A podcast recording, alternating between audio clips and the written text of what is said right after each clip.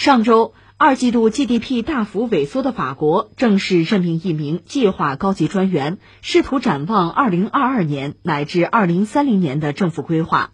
有媒体从中嗅到了上世纪法国战后五年计划的味道。再想想同一天宣布的一千亿欧元刺激计划，法国人似乎把战后模式搬到了疫后时代。不过，外界认为法国总统马克龙在这个时候高调重启计划政策，以及选定这位专员，其实也有自己的小心思。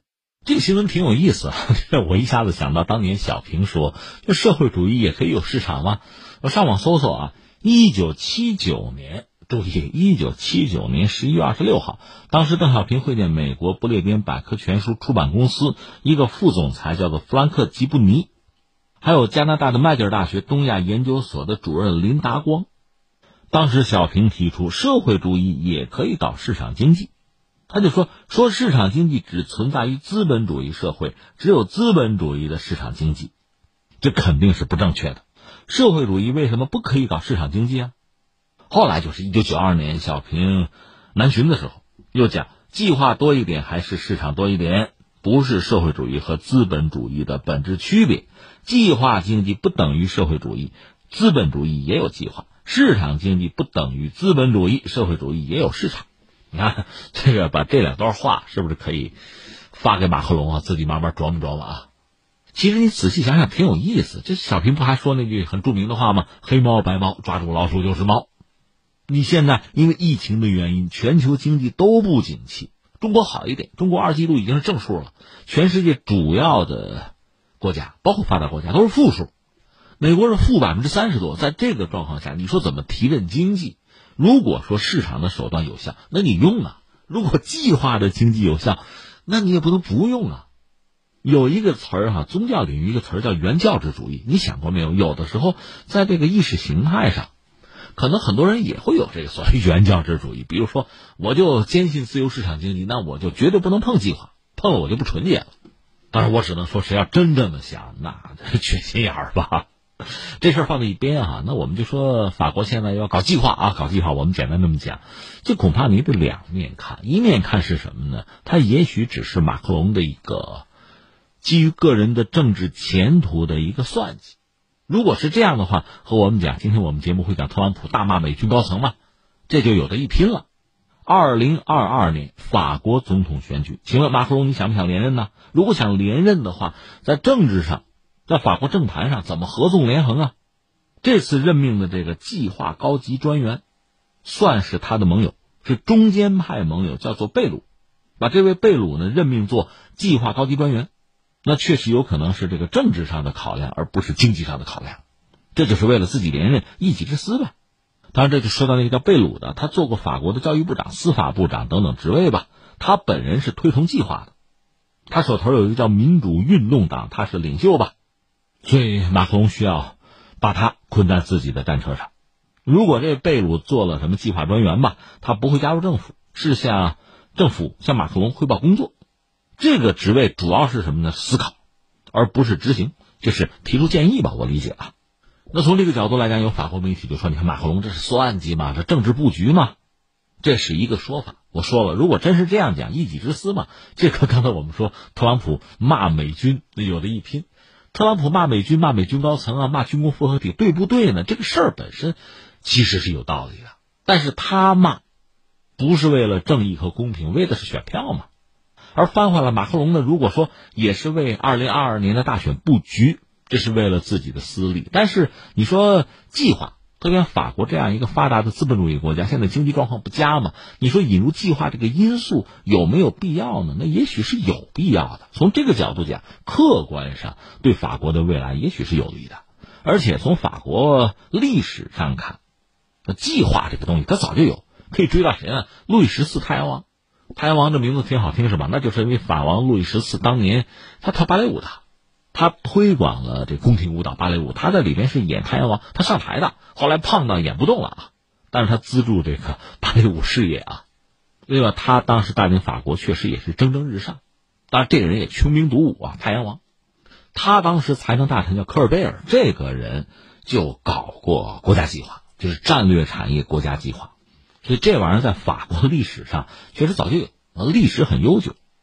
但是后来呢，你看英国逐渐的崛起，英国那套自由市场经济的东西啊，亚当·斯密啊、大卫·李嘉图那些东西大行其道，基本上西方都认，法国呢也就放弃了自己原来的这个路数，跟着跟着英国人走呗。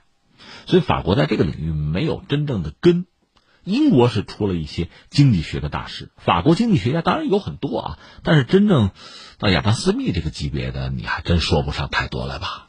所以挺有意思。一方面呢，你看那个拿破仑。曾经嘲笑英国人，那就是个小店主、小业主的国家，就看不上那帮人哈，小里小气、抠抠缩缩、唯利是图哈。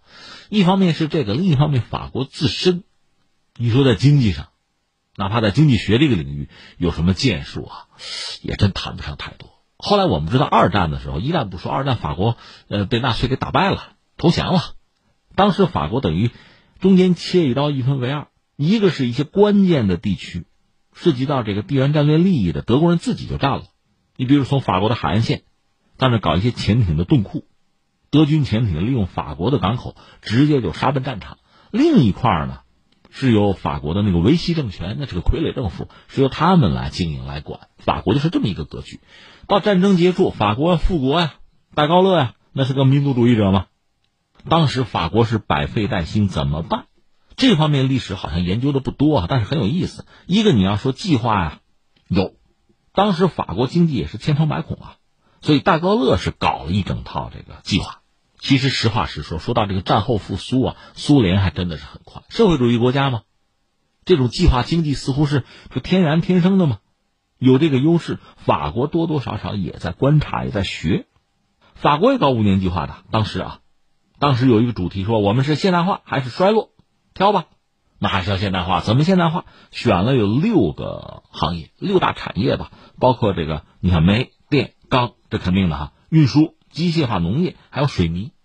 当时是一个让莫内是他来负责，就是五年计划，搞得不错。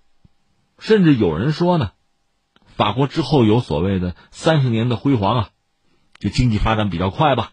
基础就是这个莫内打的，莫内本身也是欧盟的。先驱之一吧，就是欧洲一体化的先驱，他提出来过哈。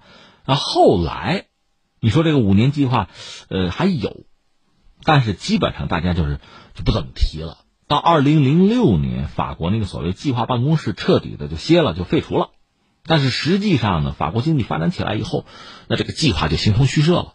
三十年的时间没有再搞什么五年计划，还是自由市场经济这一套吧。那现在出了问题啊！有人说现在的疫后啊，疫情本身也是一个凶恶的敌人吧，抗议也是战争啊。所以现在这个状况，法国其实整个世界是不是又回到了二战？二战后需要重建，回到那个阶段。这么看呢，这个计划的出现就有必要了。就说到当年啊，就大高乐时代，就法国在二战之后刚刚复国吧，那时候很有意思。我就想起法国有一个战略家叫科耶夫，他曾经帮戴高乐出过一个什么主意啊？说法国，我们得恢复一个大国的地位，但是呢，这个时候你再看整个世界已经是冷战格局了。人家苏联社会主义国家有一个朋友圈，就从意识形态上讲啊，除了那些社会主义国家以外，还有一些亲近或者说想搞社会主义的国家，第三世界国家，那跟苏联很亲。至于美国这边呢，那就是传统的什么列强啊、西方啊、啊霸权啊、资本主义啊、市场啊，是这套东西。我们法国怎么办？那科耶夫说：“我给你出个主意啊，咱们搞个天主教大帝国吧！啊，对，天主教，法国。说起来，当年拿破仑那个侄子拿破仑三世不是搞了一个法兰西帝国吗？他就曾经想搞一个天主教大帝国，把南美什么的相关殖民地攒在一块儿。那个拿破仑三世他媳妇儿是西班牙人，要搞个天主教大帝国，没有搞成啊。那到这个二战结束以后，法国想重回这个大国席位哈。”那个科耶夫就提出来，咱们这样，咱们不跟着美国走，咱也不跟着苏联走，咱们自己单搞一套，又把天主教这想法提出来了。按照天主教画一个圈子，搞个朋友圈，欧洲有些国家，你比如说意大利、西班牙，这就画进来了。另外呢，就是拉美，甚至非洲，就法国当年殖民地啊，这可以圈出一个圈子来。这独立于苏联那个社会主义体系，独立于美国那个传统列强市场的体系，我法国单搞一套。当然，这个啊。法国这个圈子肯定是最弱的，可是美苏冷战啊，谁拉拢我，谁就能赢啊。所以我待价而沽啊，这是科耶夫当年给戴高乐出的主意。